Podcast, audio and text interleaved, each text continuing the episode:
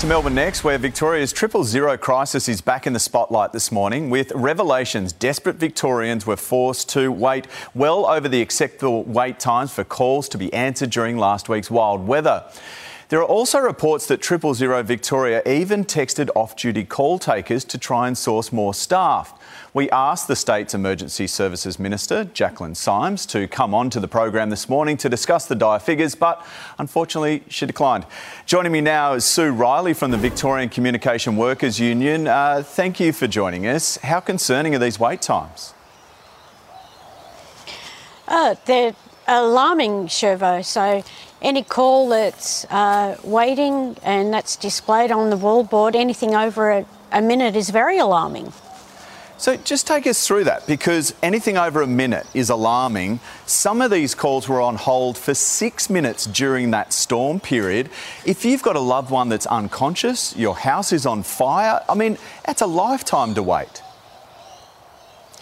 A minute is a lifetime, that's true, Shervo. But you know, we've got information that um, has been brought to us that in the police queue there were uh, twenty-three calls waiting for twelve minutes. S E S blew up to one hundred forty-two for twenty, waiting for twenty-seven minutes. Fire, seventeen calls waiting for a minute. Now, a minute, that can be the difference between a house burning down and not.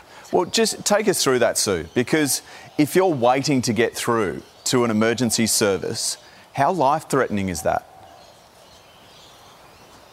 Oh, extremely life-threatening. I mean, you know, it's someone's family or friends calling the police or fire.